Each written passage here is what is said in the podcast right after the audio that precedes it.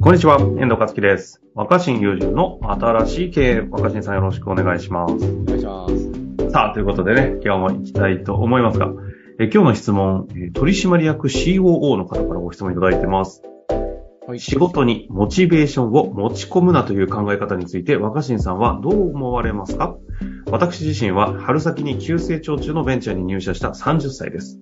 取締役 COO として全社の事業組織を統括しています。業界はインバウンド観光業界です。先日経営会議でモチベーションによって仕事のパフォーマンスを左右させるなという訂正を今後も社員に求め続けていいものだろうかということが大きな論点になりました。あらゆる組織施策に影響する土台となる考え方なので深く思考する必要性に迫られております。うん弊社の代表は日本を代表する戦略コンサル出身で、まさにモチベーションと仕事のパフォーマンスを切り離せるタイプの人間なのですが、私は人材会社出身でどちらかというと切り離すとか無理だよねと思ってしまうタイプです。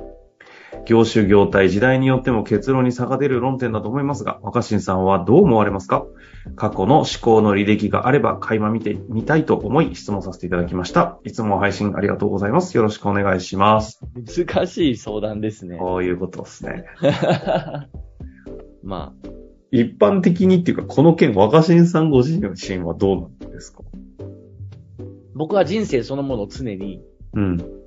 モチベーション次第だから、もうあ、でしかないよね。僕の人生は。モチベーションを高めるとか、どうこうじゃなくて、モチベーションでしかない。うん、モチベーションそのものが人生そのものだと思う。僕の場合はね。ああ。うん、落ちてるときは、そのまま落ちていくし。乗ってるときは乗ってるし。うん。あの、何気に、うん。その大学院で研究してる時のテーマが、はいはいはい。まあ、モチベーションの、論文もモチベーションで書いてるので、実は。あ、そうなんですか。うん、コミュニケーションの研究するようになったのは、大学に出た後、研究所に入ってからなので、あ、そうなんですね。はい。で、コミュニケーションでなんか一応まあ論文書いてると思ってコまミュしニた。ケーションうんじゃないんですよ。論論修士論、へーだから大学院生の時は、モチベーションの研究してたんですけど、はいはいはい。モチベーションについて一個見失いがちなっていうか、見落としがちなポイントは、なんだ。えっ、と、みんななんかモチベーションの話ってやる気の問題だと思ってるじゃないですか。うんうん仕事のやる気うん。うん。で、やる気が高いか低いかで仕事を左右させるなってことだと思うんだよね、言いたいことは。うんうん常に自分の感情、精神的状況が、どうであれ、役割を担っていけみたいうん。一定の高いパフォーマンスを出せと。な。うん。まあ、それはそれは別に社社長の考え方だから、はいはいはい。いいと思うんだけど、うん。まあ、あの、できる限りその人間性っていうか人間臭さみたいなものをうん排除までいかないけど、うん。うん。克服しようっていうことなのかなと思っててね。はいはい。この方がおっしゃってるのってことですね。うん。まあ、うんモチベーションうんぬん言い出したらさ。うんそう。だから、自分の、やっぱり、理想としていたような状態にならなくて気持ちが沈んで、うんそ。れが引きずって次の日が、みたいなこととか、ダメだ、うん。プロフェッショナルじゃないって言いたいんだと思うけど、はいはいはい。あの、僕は一応研究してきたので、ここのポイントが大事だと思ってるのは、ほうほモチう。ベーションについては、やる気より、心の健康の話なんだよ、本当は。やる気より心の健康の話。うん、モチベーション論って。 ほうほうほう。あの心の健康っていうとなんかこう、最近だとメンタル疾患とかそういう方のイメージがこう、すぐ、すぐ、うんまあつい日出ちゃうん本、ですけ日ど本語では、やる気は動機づけって言われたりするんだけど、うんうんうん。動機づけも実はモチベーションの中の一つって考えられてて、ほう。それで、モチベーション全体を通して何を捉えていいかっていうのは心の健康。あ、え、もともとそういう、全、モチベーションの全体は心の健康を考えて、そのうちの一個が動機づけっていう、そそもうそういうもんなんですよね。ね。うん。だから、そうなんですね。うん。で、うん。まあいろんなモチベーション理論があるんだけど、すごい簡単な古典的なとこからいくと、うん。まあその、マイナスを減らそうとする衛生要因っていうのと、はいはいはい。プラスを増やそうっていう動機づけ要因っていうのがあって、ハーズバーグの二要因理論みたいなやあつあ、ですか。そう、よく知ってますね。さすが。例えば遠藤君も、確かかつて人事を、 そうそうそう。多分それでなんとなくしてるんでしょうね。ハズバーグね。で、あの、それがないと困る。衛生要因って衛生ってこう、ま、生きるの守るって書くんだけど、うんうん。確かに、衛生より生きるのが重いですね。それがなないと死んじゃうって言うと変だけど、 うんうんうん。えあると困るものをなくすっていうのが一つの動機づけ。だから、わかりやすく言うと叱られたくないっていうのは衛生要因なんですよ。ああ。ううんんうんうん。で一方で、動機づけ要因っていうのは、これができると自分の中で納得感が増すなとか、うん。これがあるとより充実しそうだなっていう。なるほど。で、二つともセットになって健康なんですよ。うんうんうん。うん。叱られたくないってことが達成できて、かつ、それだけじゃなくて、こんな自分嬉しいな、みたいな。はいはいはい。マイナスをなくすのとプラスを増やすのプラス両を方増やすあって多う分ん人間の心は健康になっていくんですよね。たただ、人によってはどっちに重きを置くかっていうのは違いがあって、そのとにかくマイナスを減らしたいと。うんうん。あるいはもうマイナスを減らすとか嫌だけど、プラスを増やしたいみたいあな。ここはあ。個人によるんですよ。なるほど。うん、どういうふうな状態が心の健康か。あ、その人にとっての心の健康と言われる定義が人によって違うと。そうそう。だからもあう、ーもそもそもモチベーションっていうのは、その、会社で働く人が人間である限り、うんうん。壊れやすい生もののなんか人の心みたいなものを考えずにはいられない。人間性を無視できないっていうのが人間集団だと思うんですよ。はいはいはい。まあだから、その点を踏まえて言うと、そこまで説明した上で言うと、だから元、その、せが戦略コンサルティングで勤めてたその社長っていうのは、機械的なんじゃなくて、うん。人間臭さを排除したいという考え方だと思うんだよね。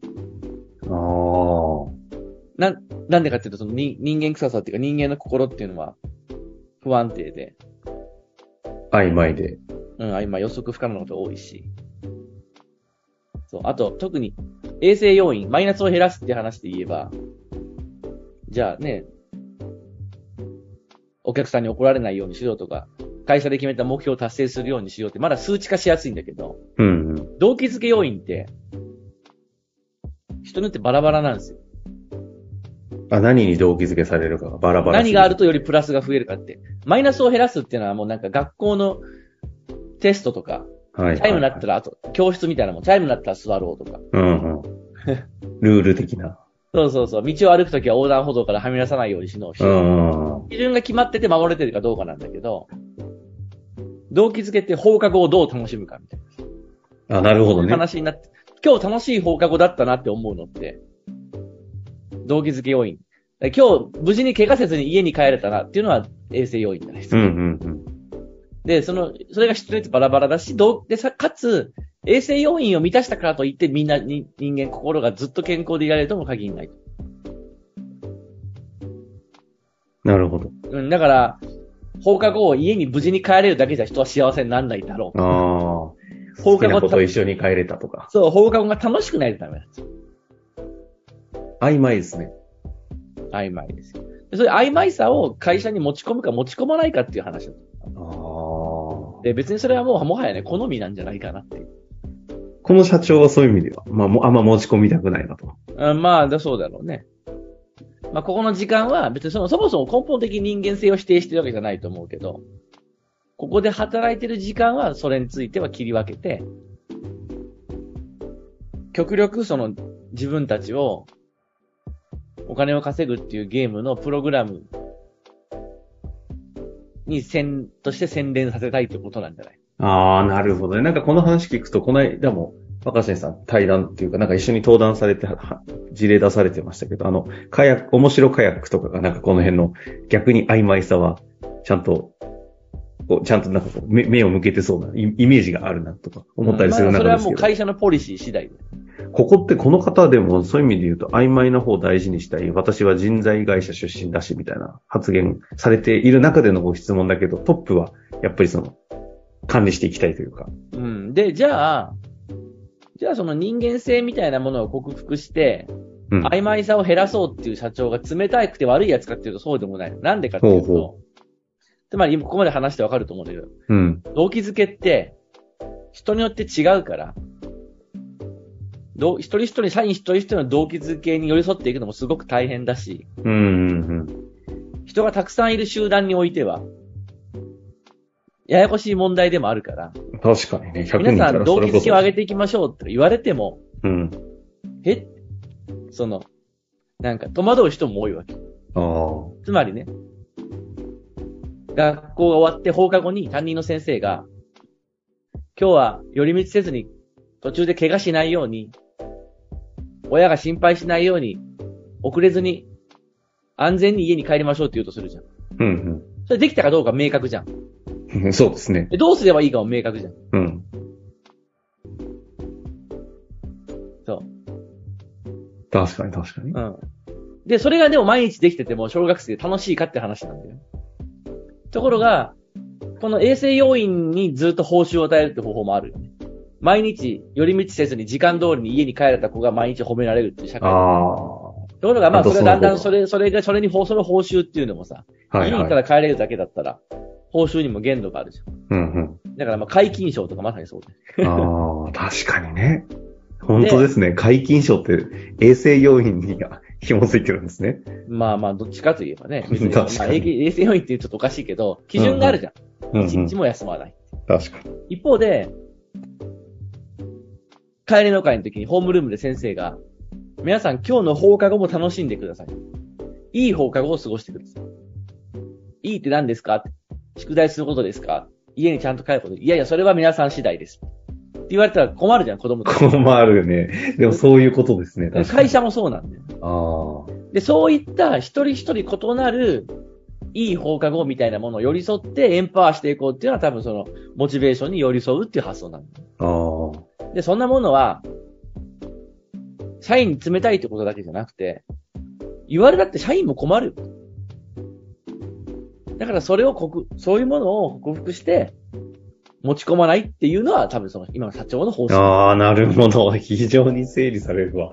うん、だから、確かだか、らにねだからど、どっちが正しいか間違ってるかではまずない。うん。うんってなると、話は長くなったけど、まあ、社長がそうだったんだったら、まあ、COO だから立場が、合わなかったら辞めるしかないんじゃない あ、まあそうよね。そうですよね。あるいは、会社の中を見渡して、うん。その一人一人の動機づけに目が向けられてないことで、うん。社員が本当に、その、不安になってないか、不健康になってないかってことに注目して、そこに何かこう向き合う余地があるならや、や、やるだといいと思う。なるほど。いや、非常にでそういもうふうに全体から話してもらったんで非常にわかりやすい。最後はやっぱり心の健康ですもんね。まず見なきゃいけないのは。そうそれがそれが本当にその健康だったらいいと思う。そうか、だから動機づけがいいか悪いかとかの前に、まず心の健康がどうなのかっていうのを見た中で、まあ、社長とこの方の考え方はさっきの衛生要因と動機づけ要因で分けていくとちょっと違いが出るが、心の健康が外出してないような状態でもやっぱり動機づけを動機づけという話なんであれば、最悪、若新さんのおっしゃる通り、まあ、やめるしかないよねっていうのはちょっとあるのかもしれないっていう感じですかね。うん。いや、これでも確かにめちゃくちゃわかりやすい表現でしたね。匂い理論をそこまでうまく日常に当てはめてお話をしてくださる人初めて会ったなって感じがしいた。いやいやいや、やいや、これはまあまあ面白いです。たまたま、そういう研究をね。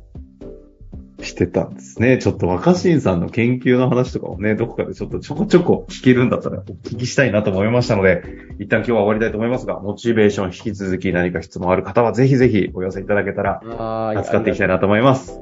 ありがとうございました。はーい。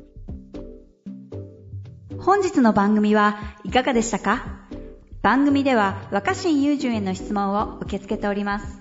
ウェブ検索で若新雄純と入力し、検索結果に出てくるオフィシャルサイト若新ワールドにアクセス。その中のポッドキャストのバナーから質問フォームにご入力ください。